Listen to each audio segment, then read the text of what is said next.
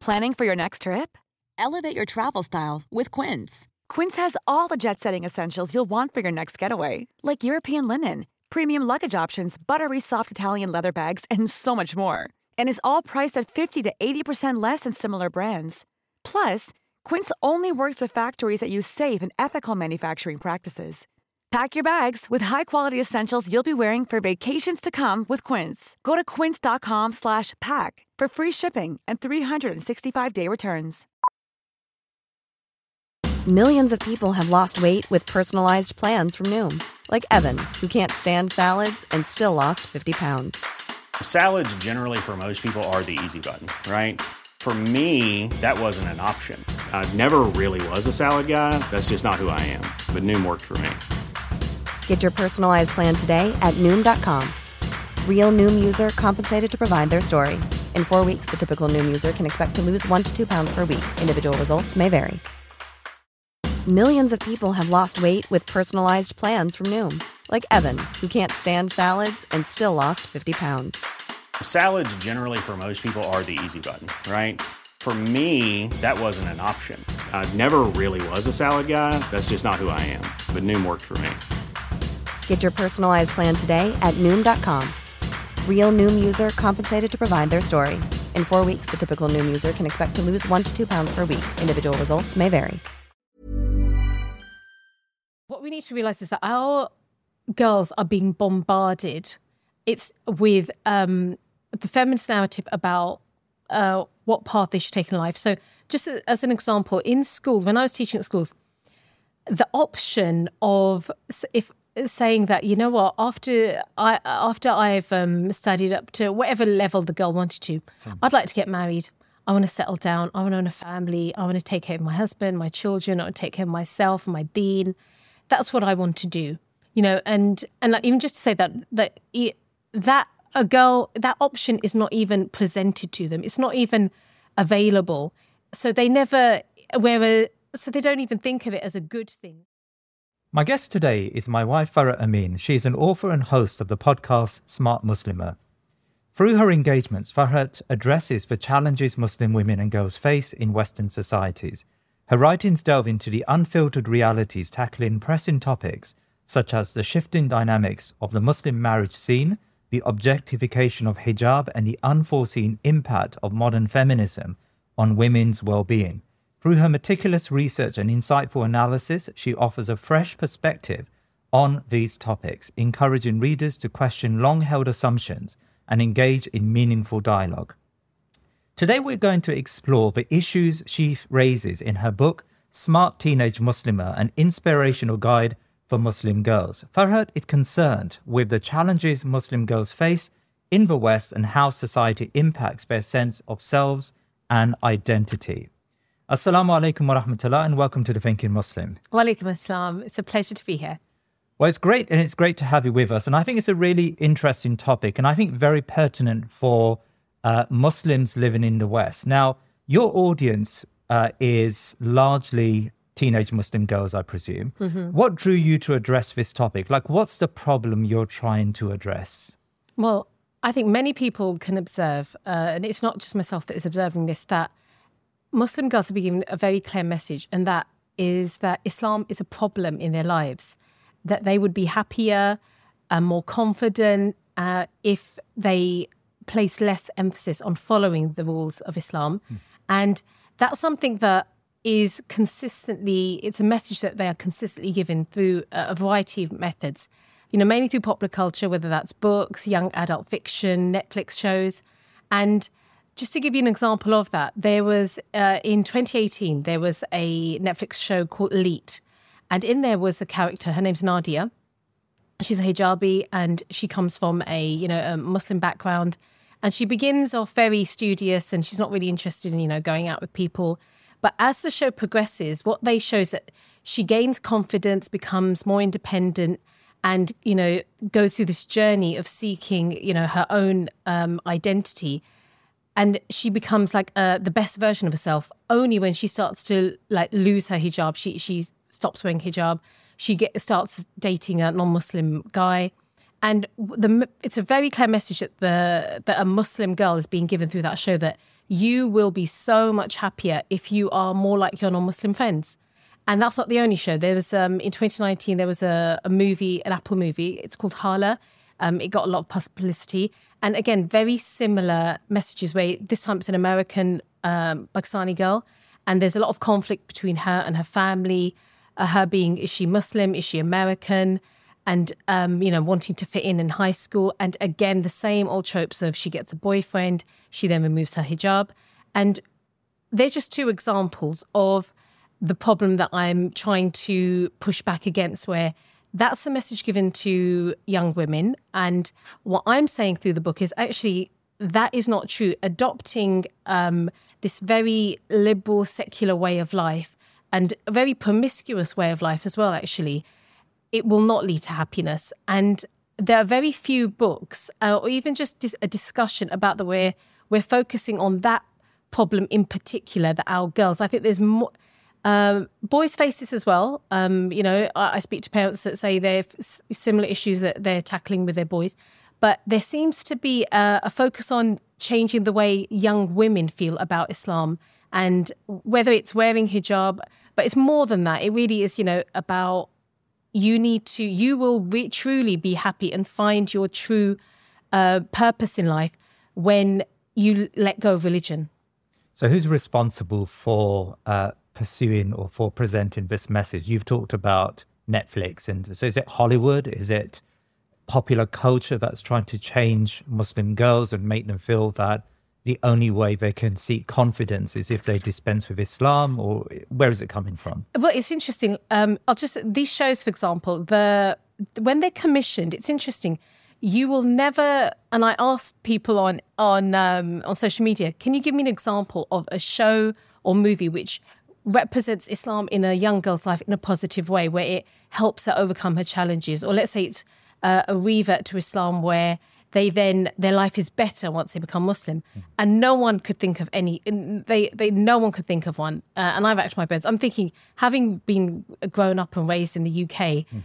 This is a message I got when I was a teenager. I'm thinking of Bhaji on the beach, you know, even Grange Hill, which was a, a um, that's a really old program now. But there's a character called Aisha, and she was the only Muslim character. I still I still remember her.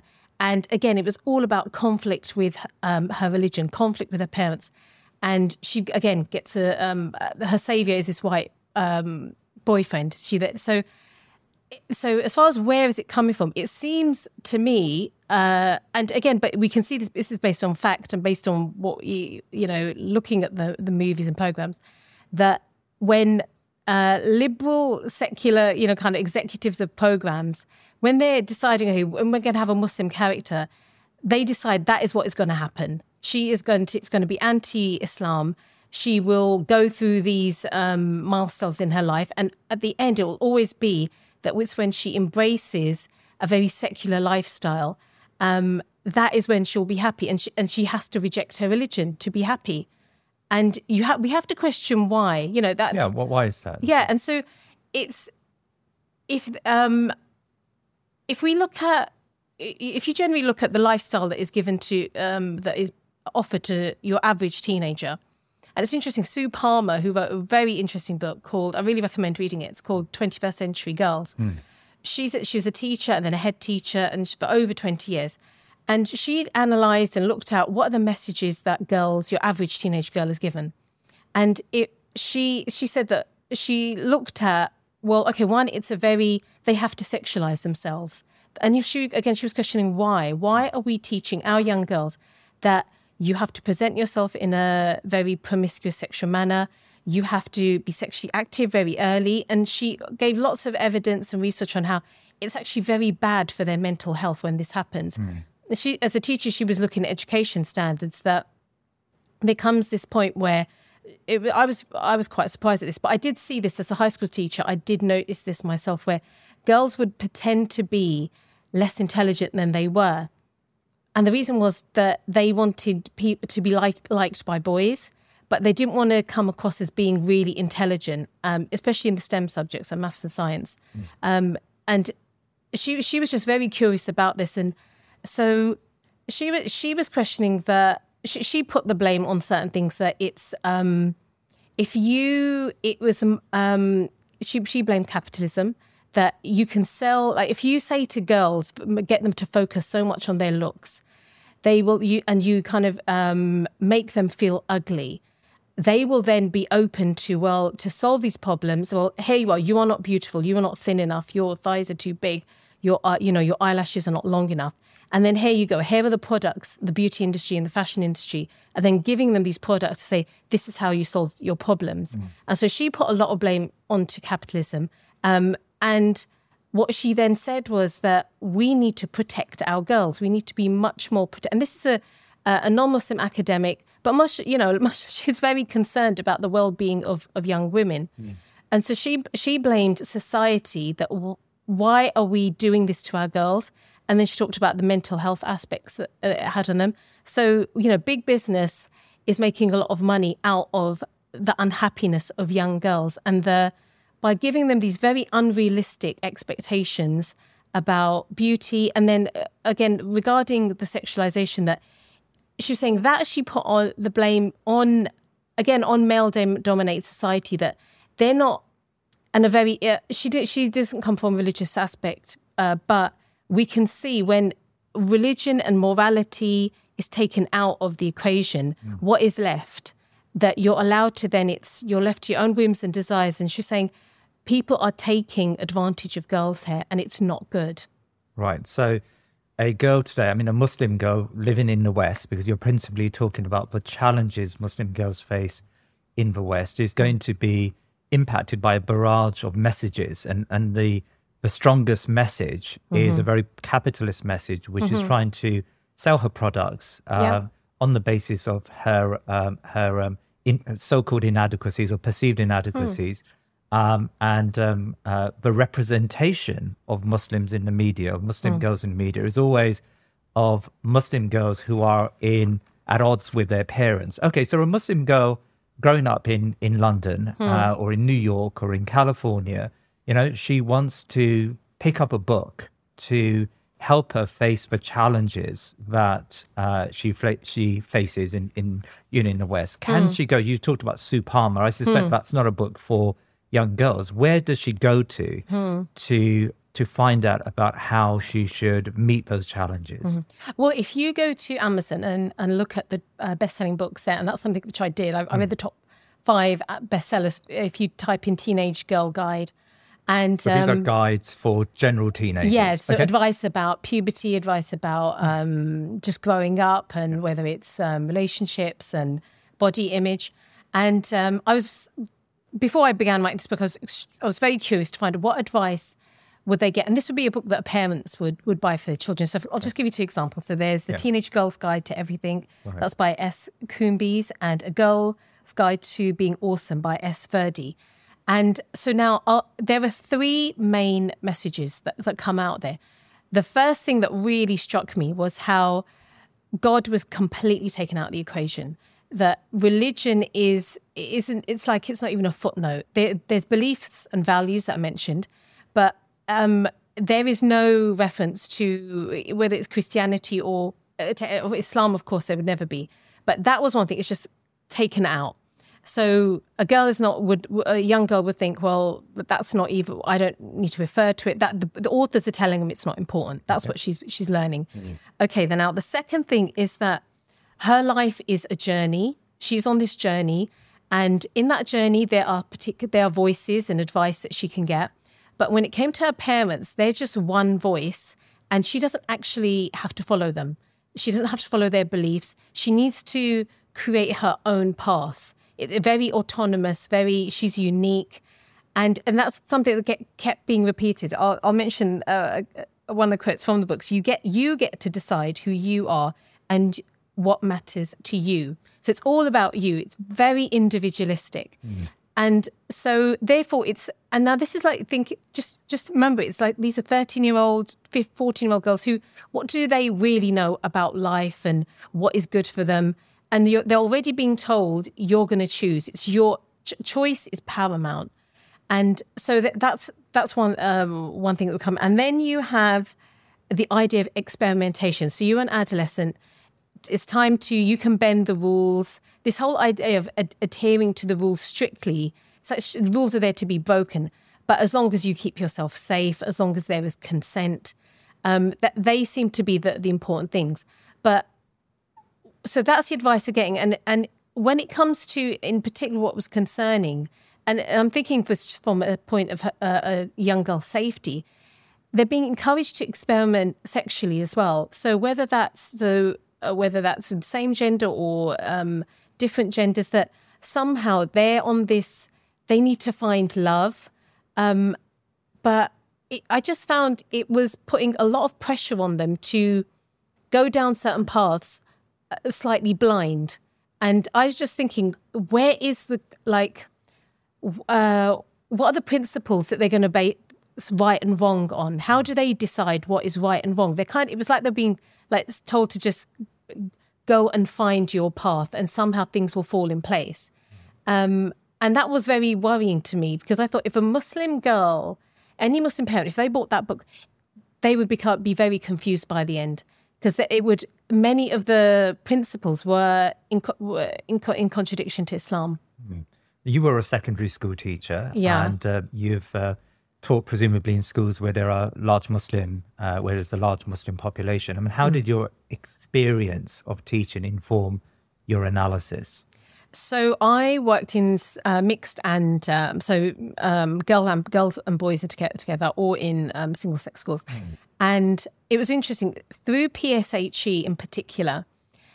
Um, PSHE being is personal social health education. So that's where they kind of get to talk about they talk about beliefs and values. Right.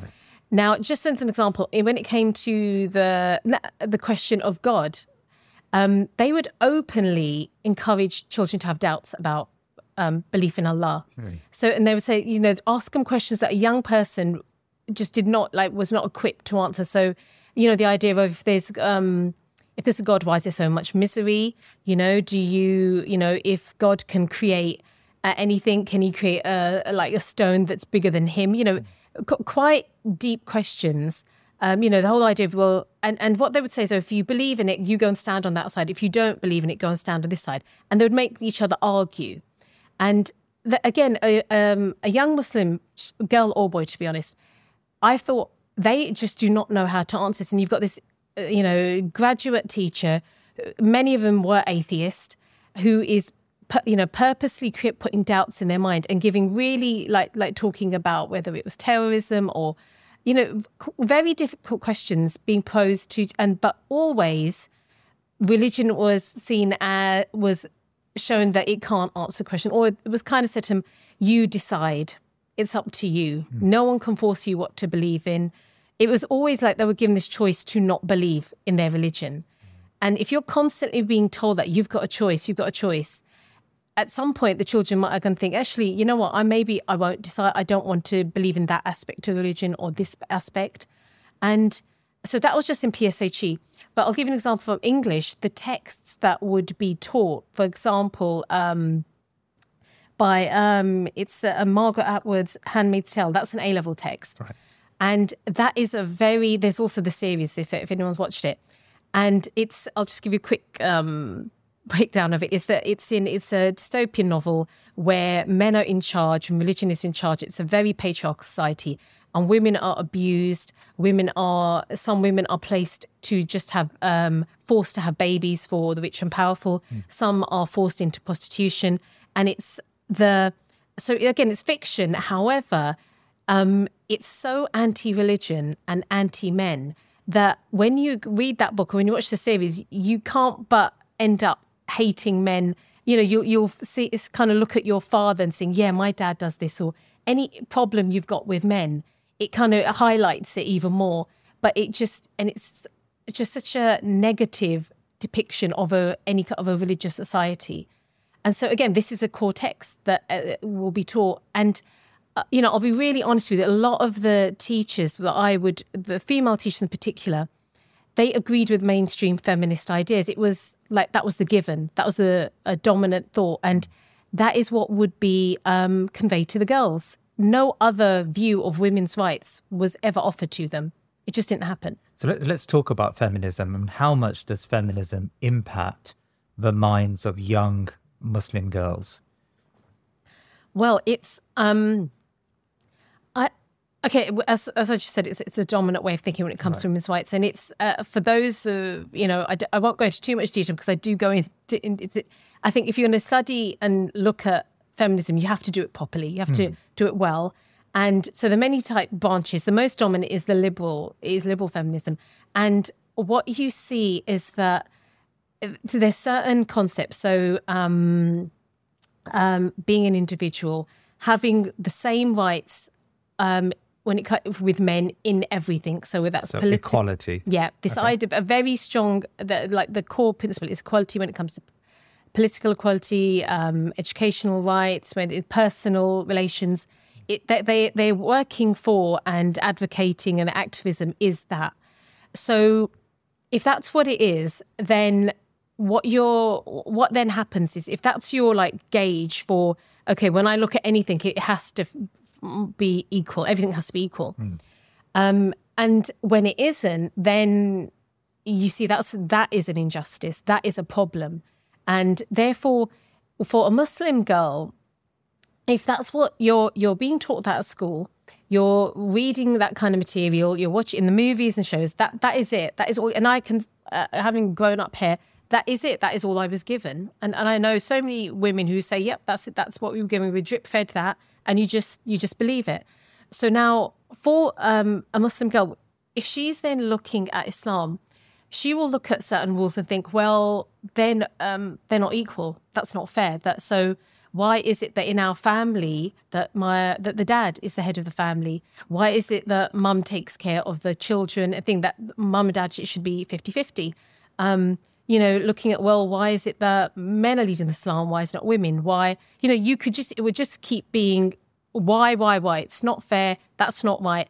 Because she's always been taught to look at it, uh, you know, all rules and gender relations that it has to be equal or therefore it's, it's not right. Mm. So that's the way it impacts, you know, just basically about hijab. It's, um, why don't, why don't men have to cover? I'm not going to cover. Men don't have to. Or well, the list goes on and on. It just causes so many problems.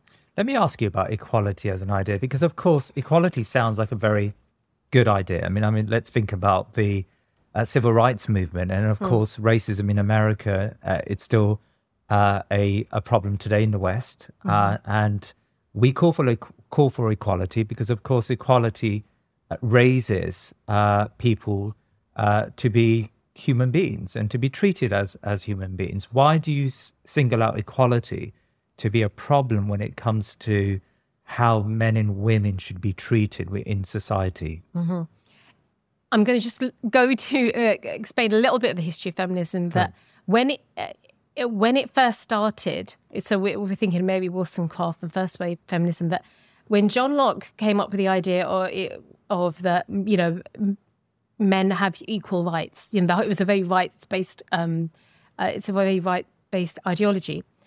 Mary Wollstonecraft looked at that and said, "Well, why not for women as well? We are just as intelligent. We should have those rights." Mm. You know, it just seems like that makes complete sense. So then that's what she that's where it began. That's what she was calling for. And we have to remember at that time women in the West were mistreated. So they weren't, you know, didn't have access to education, they couldn't vote, they weren't allowed to go to university as a wife, they didn't have um, rights to property and inheritance. So that's the um, context we have to remember. So that's what they wanted. So, um, and then as the different stages went along, it just kept um, in- increasing the equality that was wanted. Mm. Where you know, so the sexual rights came into it, the second uh, wave um, feminism, but so equality. So now, when it comes to liberalism equ- uh, and, and feminism in particular, they have a particular definition of equality and they see that as a solution to creating a better world and creating justice. Now, this is where, as Muslims, we need to understand our deen, that what does equality mean in Islam?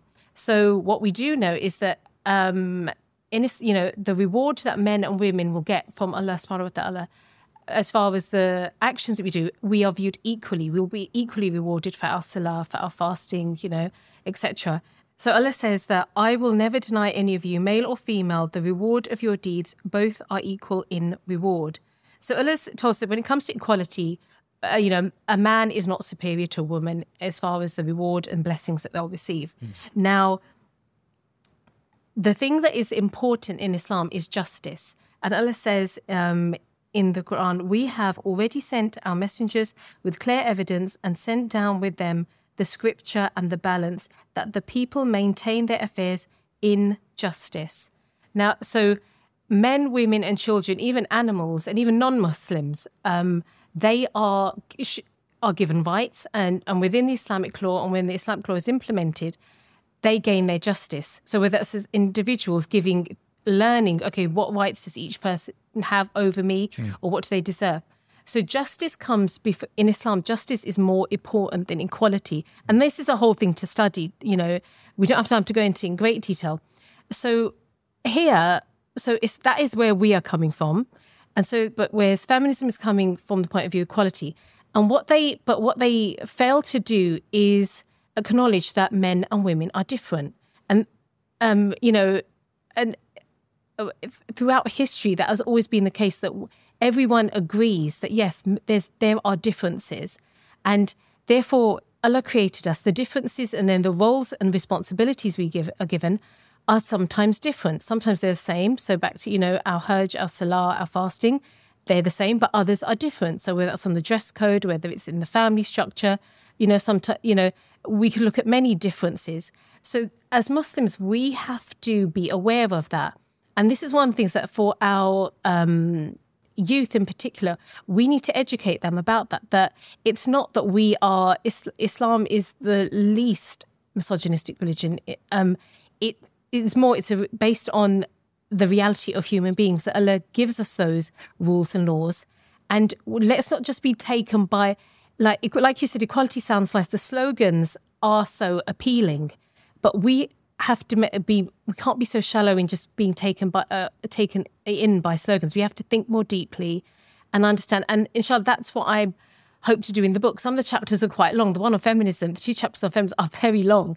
But i thought we have to discuss it in um, in a detailed manner to understand okay because I, I do uh, mashallah our girls are intelligent. They can they're just being given a very feminist. I do find sometimes that they rely on a very, you know, like quick, if we can win them over emotionally on slogans and then and pointing out certain so-called injustices, and then we can get them on board. But in Islam, we don't. That's not what we do. We're much more intelligent in our discussions and our critiques. Now, you know, there are some Muslims, especially here in the West, who would say that you're scaremongering mm-hmm. uh, by raising feminism or liberalism as a problem. You're telling girls not to be confident, mm-hmm. to be mm-hmm. submissive, yeah. um, and limit their aspirations uh, in in a very radical way. Um, are you endorsing, I don't know, a conservative or a traditional approach uh, when you speak to young girls? Now, it's interesting, those two words, conservative and um, traditional, mm they're seen in a negative light now. Right. You know, to be progressive, that's better. To be, you know, open minded, to be uh, not so strict, they're seen to, that's good. Whereas traditional and you know um, and conservative is bad. And so, what I am saying is that whether it's parents, teachers, you know, people in charge of any kind of Islamic organization who is involved in uh, providing services and, and, and education to young girls. What what we need to do as Muslims is that we need to um, first, I think, be very true to Islam. So the rights that Allah has given uh, women, we need to give them to women and young girls, in particular, because um, they are very aware because of the way society now is of any injustice and inequality. They're very keenly aware of it. Mm. So, for example, you know Allah has given women the right to gain an education. You know, Islamic and you know uh, about you know, just like general knowledge as well. I can't think of a better word. Um, they have that right, so we should allow them to do that. You know, they're allowed to um, have access to, for example, just to you know to prayer facilities, mm. to scholars. You know, to there, there's so much inheritance. You know, the list it, it is is so long. The rights that Allah has given. So we as uh, adults have to allow them to have that. Yeah, that's really important. Yeah. So now, and when we do that, and when we take the time to explain the rules, you know, when we give them that access and, and also listen to their concerns, um, then that's when things will get better for them, and they won't feel this that Islam is restrictive or Islam is again that idea that Islam is a problem in my life and I need to break free. Um, so it's not that. Um, so I am advocating that yes, we need to be return to a traditional, um, you know, conservative form of Islam based on uh, evidences, based not based on what I like. For example, it's very easy, and I have, uh, as a parent, you know, we we feel this as well that we feel protective towards our girls, but also towards our boys. We want, don't want them to get involved in, you know, whether it's, and I talk about whether it's drugs, alcohol, bad company, you know, uh, watching pornography. These are all things that we know is going on, you know, and we think, okay, some Muslim parents might think, the way, what I'm going to do is I'm going to kind of shut everything down. Right. And that's the only way to like save them. But the thing is that you can't, you know, the world nowadays, you can't, uh, I, are they never going to have access to the internet? Are they never going to have a mobile phone?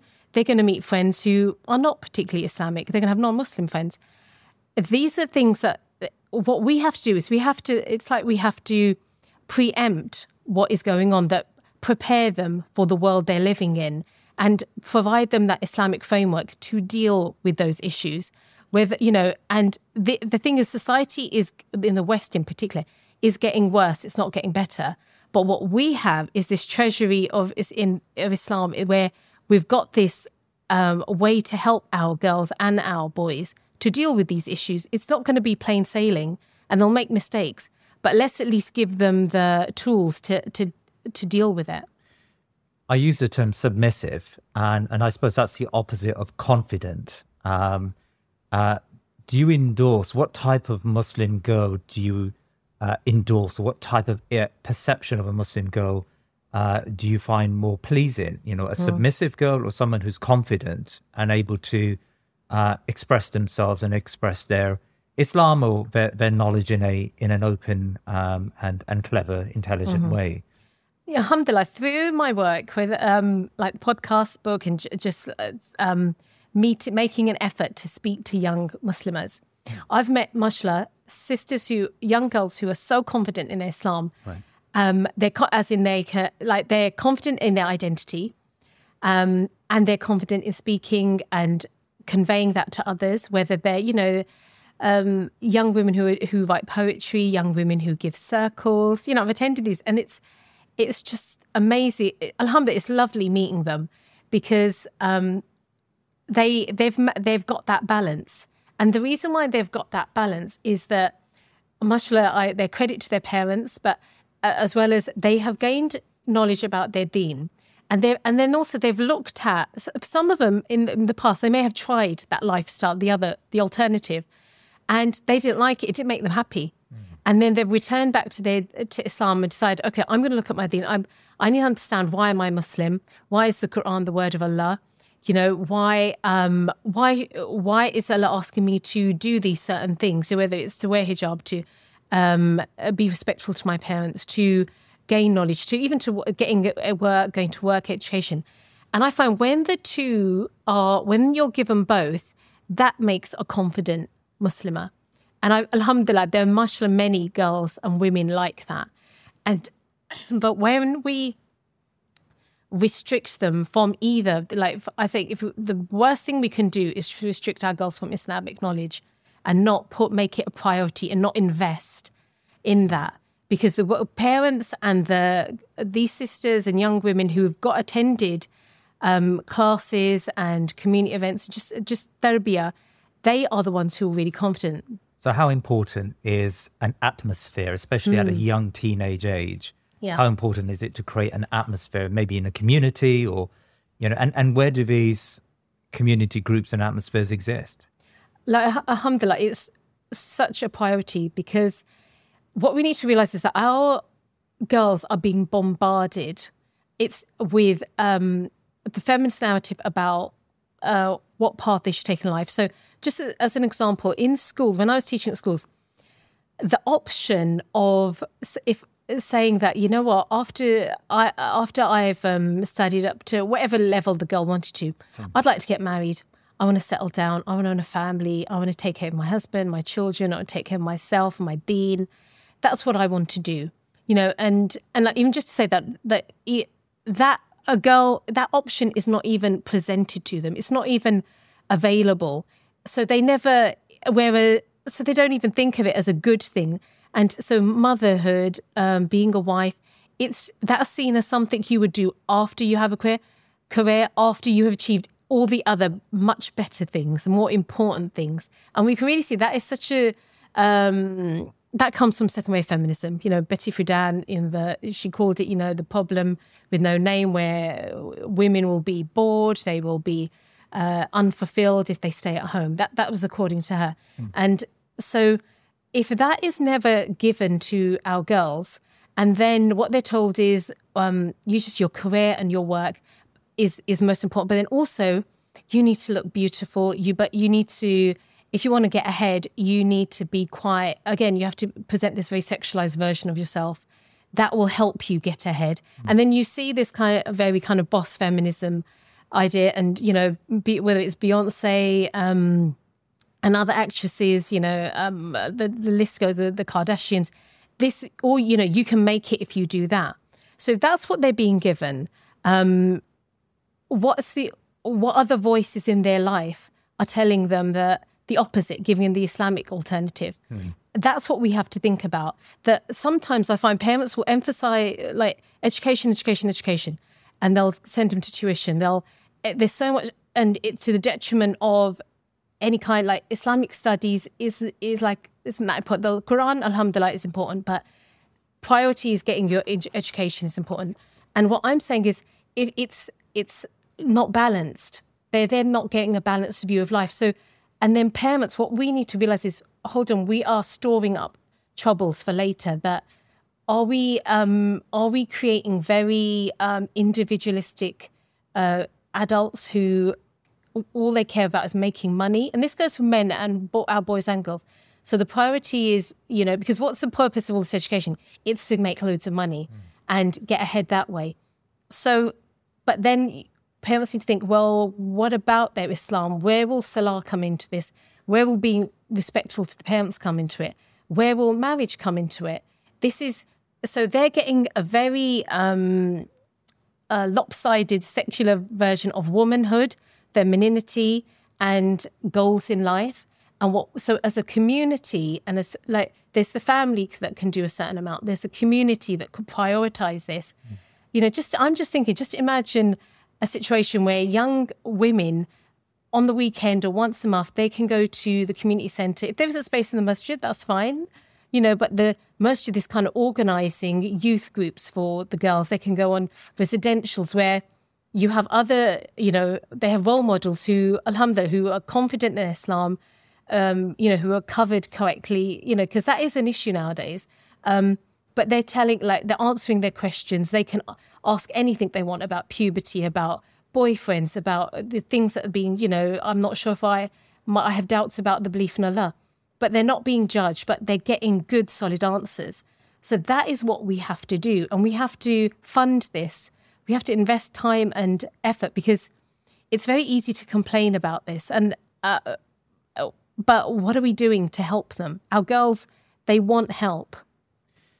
In your book, you talk about why there needs to be uh, serious discussions with young girls, with, with teenage girls about basic sex education, the biological side of sex, as well as some of the challenges that they face uh, living in this society. You talk about the barrage of, of a narrative, and mm-hmm. that narrative includes sort of the sexualization, a very early sexualization of, of young girls. Mm-hmm. Um, but there is an, an argument, and maybe more traditional Muslims will, will, put this argument forward. And, you know, we get a lot of viewers from the Muslim world who may say, well, isn't this taking away their innocence too early? I mean, how would you respond to, to mm-hmm. that?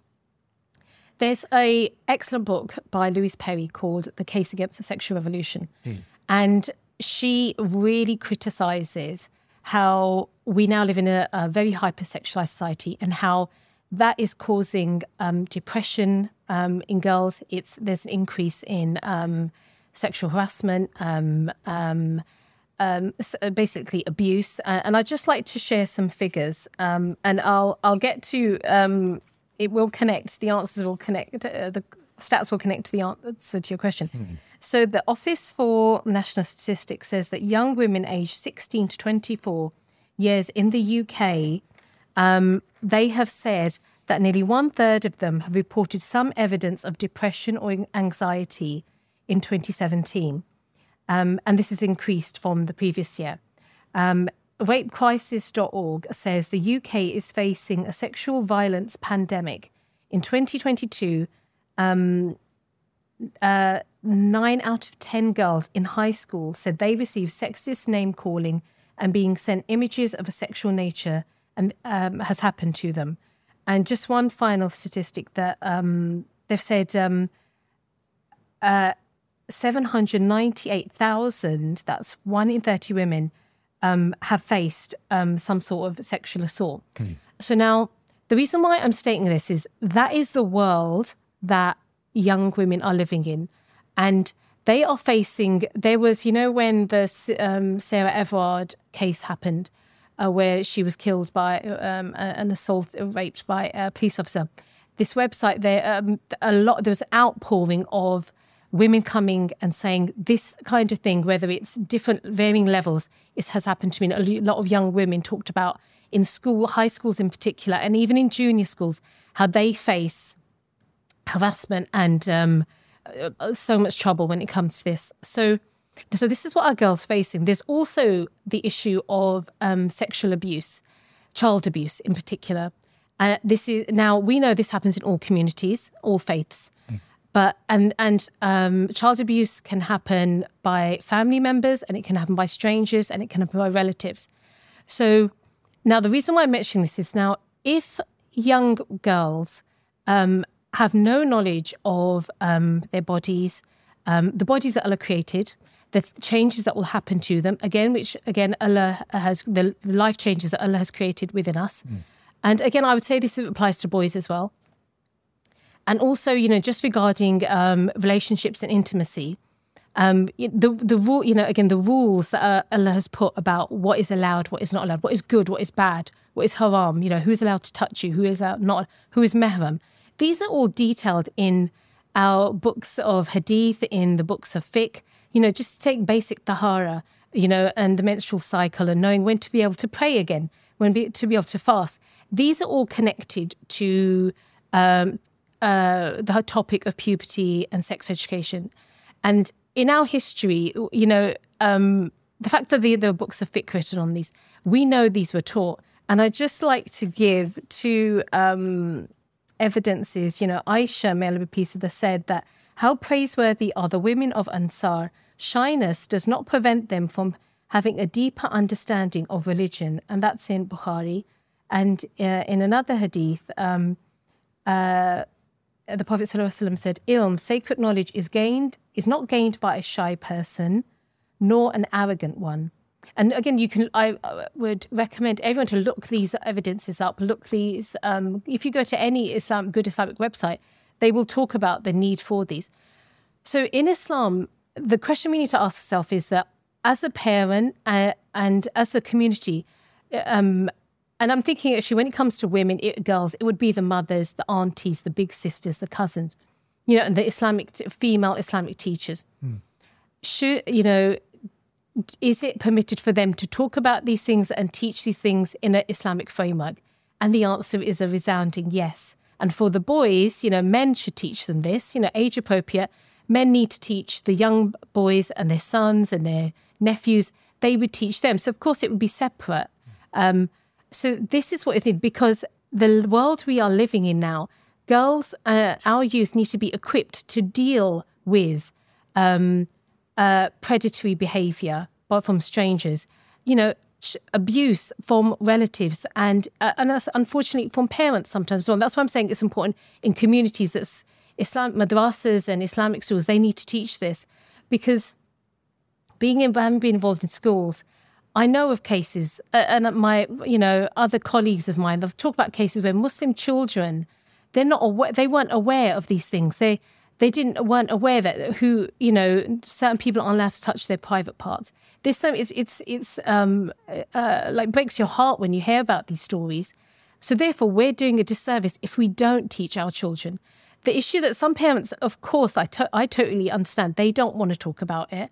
That's why I wrote the book. I thought maybe like give the book to your daughter instead so I can explain to them or read it so you can educate yourself and then you can explain it at the right time for the, for your children. And I've had parents who have contacted me and said, you know, my daughter's in year six and someone sh- uh, someone showed them an explicit video on the phone. I said, what do I do? I don't want to talk to her about this. And I said, but I said, you're going to have to because she's seen these things now. That what is she going to, what, you know, where will she gain her knowledge? And we know there's, you know, Netflix shows called sex education. Kids can just go on their phone and they will, they can learn and access pornography. They can learn everything. So we need to question ourselves, are we going to let them learn it in the wrong way with no Islamic framework? Or are we going to teach them in the right way? It will be embarrassing. It will be difficult but the reward is immense. That that is the that's why parents get so much reward. We do those difficult jobs. You know, we teach them about you know stranger danger. We teach them not to play with matches. You know, there's so many things, uh, physical things we teach them about. We know, you know, we teach, but these things we avoid maybe because our parents didn't teach us it, and I, I totally understand that, but the way things were done before were okay for before, and maybe they weren't sometimes.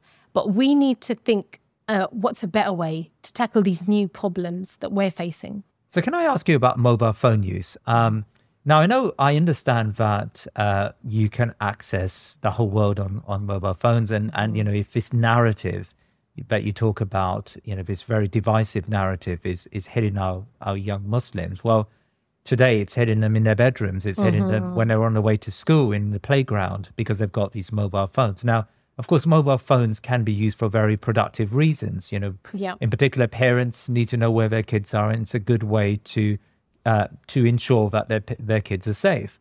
But at what age would you give uh, a young person a smartphone, a mobile phone?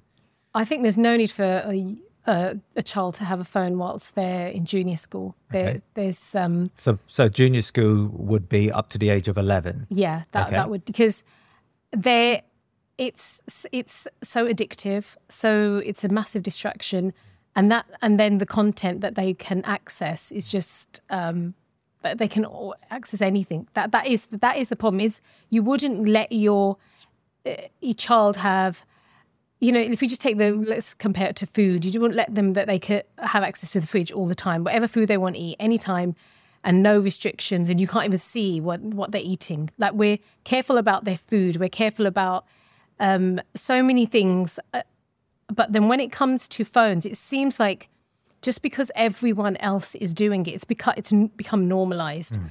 And then also parents are guilt tripped that oh, so my my friend's got it, I need to have it. Now, so I think parents need to, and this is only something only parents can do, have to speak to their children and speak, you know, decide as a family where why are we going to give our child a phone? When are we going to give it to them? and also talk to them about the problems that happen with it. That um, and that's the first thing that we need to, you know, when children go to school, they're asked their opinion and they're told they're allowed to make their own decisions at school in many things. And certain aspects where as parents, I think we we have to do that. That has to change, even if we weren't given that when we were children ourselves. Mm. So that's something um, that that would be the first thing. Now, once a child, once a teenager does have a phone, again, you it's pretty hard, you know, restricting it. You know, kids are very clever when it comes to they can get work around, you know, restrictions, but it's about getting them to think about their usage because at some, you know, soon they're going to be adults, and you don't want them to be dependent on their phone, and they need to be able to filter the messages that are coming through that phone, and you know, because the phone it eats into family time. It, you know, it, you know, I was speaking to a parent and she was saying that all my daughter wants to do is sit in the bedroom and be on her phone. And so uh, I said to her, You're the parent, you pay the bill, you take that phone off her. She does not have to. The excuse is always going, to be So homework, homework. But they're not doing homework 24 7. Like, for example, there should be cut off times. Like, uh, after a particular time, you decide as a parents or family, that's when you hand your phone in or you know do the homework in the in the shared living space on your laptop mm. you know they need to know that the parents are watching and sometimes that, they just need to know there's rules and they're going to be enforced that is you're the parent it's your and the idea that they can just they're dictating or they're getting they get you know very uh, angry when they're not allowed to have their phone all the time. That's going to be the difficult part. But just because the whole world is allowing, but to be honest, is the whole world really allowing? In the Muslim world, I wonder, just because a lot of um, teenagers in in you know in the UK and US they have constant access, that doesn't make it right. Because again, if you look at studies, if you just go to Pew Research, if you type in, um, you know, um, anxiety levels and you know the use of social media, especially on girls. Again, it's girls in particular that how Instagram affects their um, self esteem, how you know it affects their body image. They've said, you know, um, they've admitted that they, you know, the, the, and TikTok as well, they've admitted this that they purposely, you know, the algorithm, it sends girls pictures of very skinny girls or very sexualized images, or and it makes them feel terrible about themselves. Um, and again, it starts this cycle of, oh, I need to buy things, or you know, eat. Why have eating disorders? Again, that's something Sue Palmer talks about, and even um, in a very famous book, The Beauty Myth, it talks about the rise in um, eating disorders amongst girls as you know when when the more images they're shown of you know these photoshopped and um, models it's just become so no- normalized so mm. we have to think what it's um yes be you know doing your research for homework you know safety is important but there's so many other problems that come with this unrestricted access to mobile phones and we are basically allowing advertisers and marketers uh, open door to our children. And then also predators and the pornography industry, we're allowing our chil- them to access our children. And we wouldn't open that door in real life and allow them into our home. So we have to question just for peace of mind and we don't want to hear the nagging, just for the we that's not enough of a reason to just hand over a smartphone to, to our children. You've interacted with lots of Muslim parents, and, mm-hmm. and they would have uh, fed back to you on on your book and and yeah. uh, the discussions they've had with their kids. I mean, how much of a problem do you think this is? This narrative that is uh, impacting young Muslim girls. Mm. One of the reasons I wrote the book, uh, it's interesting. When I read books, um, I'll take a lot of notes, and it just being that's how I um, I'll read and I take notes so I can understand what's going on. And so I had lots of notes on, you know, because I'm interested in women and girls in Islam. And I had these notes. And then when I started my podcast, people would, um, so I, I talk about feminism in the podcast. Um, again, um, uh, social media addiction and, and um, beauty myths and all the things that I've mentioned.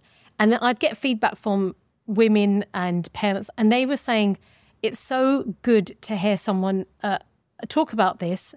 Uh, I know, mashallah, there are many other women who are talking about this, uh, but they said that you're you're putting it, you're telling us what does Islam say about as well. That you've looked at a problem, um, and they said, you know what, this is if this is what Islam says, but this is how you can resolve this problem. So you know, like um, I've written, a, uh, there's another book. It's called Hands Off Our Hijab, and it's and it looks at the different messages given to all Muslim women, young and old, about hijab. Um, and you know, this again, the sexualization of hijab that is happening. And you'll see, just going back to, you know, when um, when you'll see a Muslim character, the majority of the time, she will not be wearing hijab according to Quran and Sunnah, you know, the correct way. For sure. You know, there was a, there was a character in one of the Spider-Man movies, and everyone was saying, "Oh, this is amazing Muslim representation." And um, but if you look at her, she again, they will they will not have the girl cover in Hala. They do the same in. Um, yeah, just you know, you can look at many movies. They do they, they do that, and it's interesting that um, so parents would come saying to me that it's I I need, was looking for a book um, that I could give to my daughter, and I couldn't find one. And then and now, Alhamdulillah, you, you've written this book, and I've had youth workers said that we're going to use your book as to do our sessions. Uh, and other parents said that, yeah, I'm going to be starting up you because there's nothing in that area. So that I'm going to start one up and I'm going to use your book as a template. Mm. And mashallah, there's other youth group workers. And so it just shows there is a need for more material, more content. Um, like, for example, uh, I know I know there's some some good books out there, but I think they, some of them just need to be updated. We need to address the challenges our girls are facing now. And the thing, I think one of the reasons why maybe people don't haven't done that is that it takes a long time to research it, and um, and it, that's it's time consuming. So, but I think I'd, I would encourage other authors, you know, other people who Muslims who make courses, you know, that this is a topic worth our communities need this, our children need this. And I would say the same for young men as well. It's equally needed. Well, is, is there them. anything out there for, for young men? Um, I to be honest, I haven't seen something that's um for young young boys. Muslim, yeah. yeah. That and I and parents ask me all the time, have you written one for young boys? And I've said I it's taken me a long time just to do this one and, and so I don't have um anything to to say to them unfortunately. And we know that young men need like um, role models just as much as young Muslim women do, um, and and they need to have. And we, as a community, I think we can provide it. It's just whether we make it priority and we invest our time and money and effort into this. Like, alhamdulillah, if we look at masjids, again, for when first generation of immigrants, alhamdulillah, immigrants came, like I'm thinking of my parents, they were involved in setting up masjids and their priority was, yeah, we need to have a place to pray. We need to have a place for the janazah, for Ramadan, Taraweeh. And, and that's brilliant. That's what they thought was a priority. And but what we can see is the, um, the world has moved on and we need to move with the world. And um, and I think masjids could do a, I think they could do better. I think as a community, we could do so much better. Mm-hmm. Um, and shall I pray that anyone listening that's involved in masjids will think about that. That how can we open um, spaces for our youth to feel that the masjid is a place they want to go to, uh, not just for the older generation. They should feel welcome, um, and you know, and if again, like I said before, have a you know hire community centres to do that if that's if it's it's a lack of space. But if we don't do anything, you know, our kids will. They're just going to be. Um, mesmerized by the online world and because it's much more exciting, it's more interesting, it's more enticing.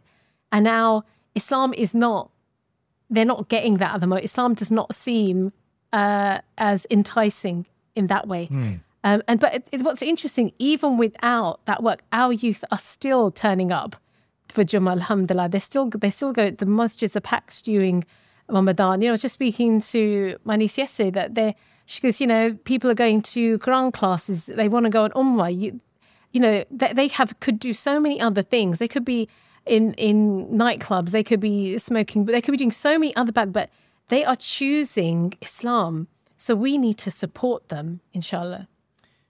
There is a strand of thinking, in particular amongst maybe I mean we can call them conservative Muslims who say that um, they witness this rapid decline of morality in society, and they argue that maybe the best thing they can do for their children uh, is to just shut them off, shut them uh, from the society, to mm. shut down any of these haram sources. So maybe they pull them out of school uh, and um, and teach them at home, or they put them into an Islamic school, or maybe even even more than that. There is there are some who I've you know I've heard of um, uh, who say that um, you know, to safeguard our girls, we should stop them from accessing education full stop. And so mm-hmm. maybe after secondary education to compulsory education, we should draw a line and say that um, girls should not have access to further education. Mm-hmm. I mean, what's your thinking about that?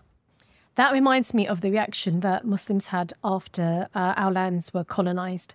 Uh, because what you had um, was that you had these um, non-Muslim colonizers coming to whether it's India, um, you know, any any of our Muslim lands, and they were then wanting to change the education system. They wanted to take out Islam or aspects of Islam from that, and they were introducing new ideas, and you know that just horrified the, the Muslims. That what is going to happen if we send our um, sons and daughters to these schools, daughters in particular, they're going to be brainwashed. They're going to become like these colonizers and adopt their way of thinking, and our children will be lost. So the way some reacted to it was again this shutdown that we are we're not going to let them go to anything. We're going to keep them at home, and you know uh, we weren't there at that time to witness what was happening. That we can you know so that's how they dealt with it, but the the better way to deal with this is that we always look to well, what does um, the Quran and Sunnah say about this? That when it comes to education of girls, what we will find if we if someone goes to the um, uh, to to gain to, to Quran and Sunnah with an open eye, not with a preconceived view that I'm going to look for the ruling I want, they will genuinely find that Allah has permitted education for men and women. You know, of course, there are some things that both genders are not permitted to study. You know, there's um, but within what is permitted in Islam, um, you know, men and women can gain knowledge. You know, and they can go to school. You know, it would whether it's in the Muslim world, it was chosen that at a certain age that would be separated. Uh, you know, that's fine. But even in a mixed gender environment, um, to go and study, a girl can do that. And so to so that's first. That has to be like the base where it starts from. Now, what you then do, so you equip your daughter to be aware of. So, just as an example, like in schools, they teach evolution. You know, I was taught evolution. Uh, you know, it's still taught, but we don't. When we look at evolution, we make an effort to teach our kids belief in Allah, and we'll explain to them why evolution is wrong. Or there's this idea we don't have this thing that no, our children can't learn science just because evolution is there. We uh, we look at it in that way that no, we've explained why we do we are not evolved from apes. Uh, you know the whole you know explanation, and then so so then we know okay they may learn it, but they're not going to believe in it. They're not going to adopt it. Same for like, going to RE lessons. Our you know kids will learn about the other religions, but they don't adopt it. And so when it comes to so that's the same mentality. If we just um, make the effort to teach them and, and explain, look, there are certain ideas you're going to be exposed to at school. That is what they believe. You know, again, it's, you know, fluent. That's what they believe. We do not believe that. You know, we, you make them, fir- we make our children firm in our belief and we can take the time and effort to do that um, as parents or sending them as well to places to help, you know, to classes. So what they're learning in school and what they're learning in the Islamic classes and youth groups, it's like cementing it and confirming that and making them confident. And so, therefore, that's how you tackle that issue. But to take them to cut off their education, it can it can potentially lead, lead to resentment because at some point they're going to be an adult and they may turn around and think, well, I didn't like that that was done to me, that I wasn't given the opportunities to uh, you know, whatever the occupation they wanted to become and they were really good at, but they were kept at home or they were restricted. And they that's when they will then think, you know, Islam is the problem here. Islam is restricting me. My parents, you know, uh, I'm not going to obey my or listen to my parents because that's what they did to me. That's where resentment comes in. But it's come because we've chosen not to, um, you know, follow Islam really. Um, it's it's similar to you know see that when it comes to if um, you know um, if you if the girls are told well you can't let's say you say to them you can't go swimming. Now okay in okay they can't um, a woman cannot go swimming in a mixed gender swimming pool bath. But for example you can make the effort to find single sex swimming pools.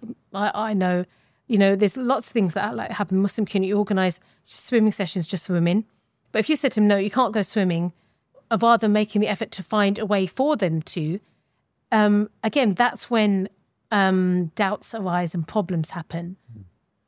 Finally, um, what can the Muslim community do here in the West to help young women feel Islam is not a problem? Um, one of the things I think is that you know on uh, the the discourse, especially on YouTube, for example, it seems like there's a lot of um, it's like there's gender wars going on, and you will have um, uh, m- uh, male YouTubers who've decided that they want to choose a bit of an aggressive when it comes to talking about women. It talks about the problems of feminism, instead of doing it in a calm, intelligent, nuanced way, uh, and addressing the genuine concerns that Muslim women and girls have, it's done in a very like they just want to have a fight and it's about getting clicks and, and views. And what we need to think is what does that achieve? Um, seriously, what, what does that it um, you just okay, so you won the argument. You put you took down the feminists or you, you know, this uh, a feminist hijabi who is doing this, or even just a hijabi who's doing something wrong, you've exposed her. And uh, but the what we need to realize the effect that that has on Muslim girls um, and women is it, it's um it doesn't warm them to Islam. It puts them off Islam. And the other thing that we need to realize that in our communities, our communities are we have problems because we're not angels and we make mistakes. And it, Muslim women are mistreated, just like actually, just like Muslim men are mistreated. But whether it's dom- domestic violence is a problem, um, controlling too much control, like uh, OTT control on and restrictions on um, daughters and wives, um, it is an issue. It puts women off Islam, you know, um, and the access to knowledge, Islamic knowledge, is an issue. Like it seems really strange that we will, as a community, complain when we see Muslim um, women influencers who are, you know, who are uh, doing all the things, with this, whether it's makeup, whether it's the type of clothes, and and you know, we will have a problem with that. But then, what? A, but the doors to um, girls and being encouraged to gain Islamic knowledge are not full as open as they are to men. And that's again, I'm saying that as someone who um, that's just what I have observed and what I hear from women. So the what we need to do is that we um, Allah tells us to be there's cooperation. Men and women we cooperate, mutual cooperation. When one part of the body hurts, the other part, you know, feels the pain. So as a you know the men and women of our ummah, if they're hurting, um, we need to think how can we help? How can we support them? It doesn't mean we change Islam. Uh, like some um, uh, Muslim feminist thinkers, like for example Amina Wadud, her, women like herself and Asma Barlas, um, what they will propose is that well, if um, this is a problem, then we should have um, female uh, women leading salah. That hijab is actually it's a choice. What they'll do is they'll give the very liberal, progressive solution to it. And I'm saying, and, and I'm saying no, that's not what we do. What we do is we if we just, I'm saying, give our girls and daughters more Islam, be empathetic, listen to their concerns and address them. That's all. If they felt they were more listened to, they wouldn't feel the need to go to other to other avenues to then feel heard.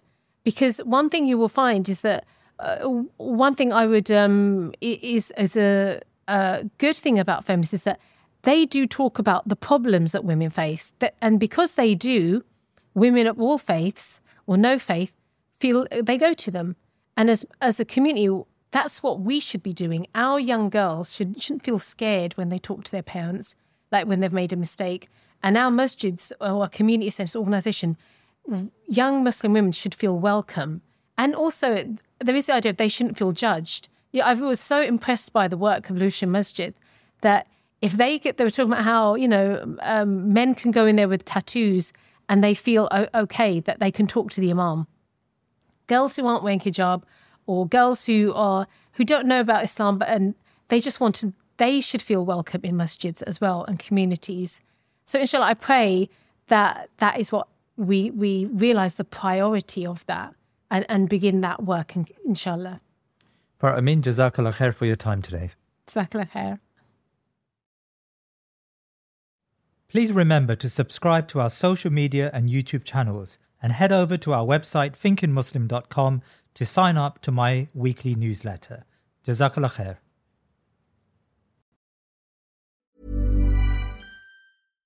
Hi, I'm Daniel, founder of Pretty Litter. Cats and cat owners deserve better than any old-fashioned litter. That's why I teamed up with scientists and veterinarians to create Pretty Litter.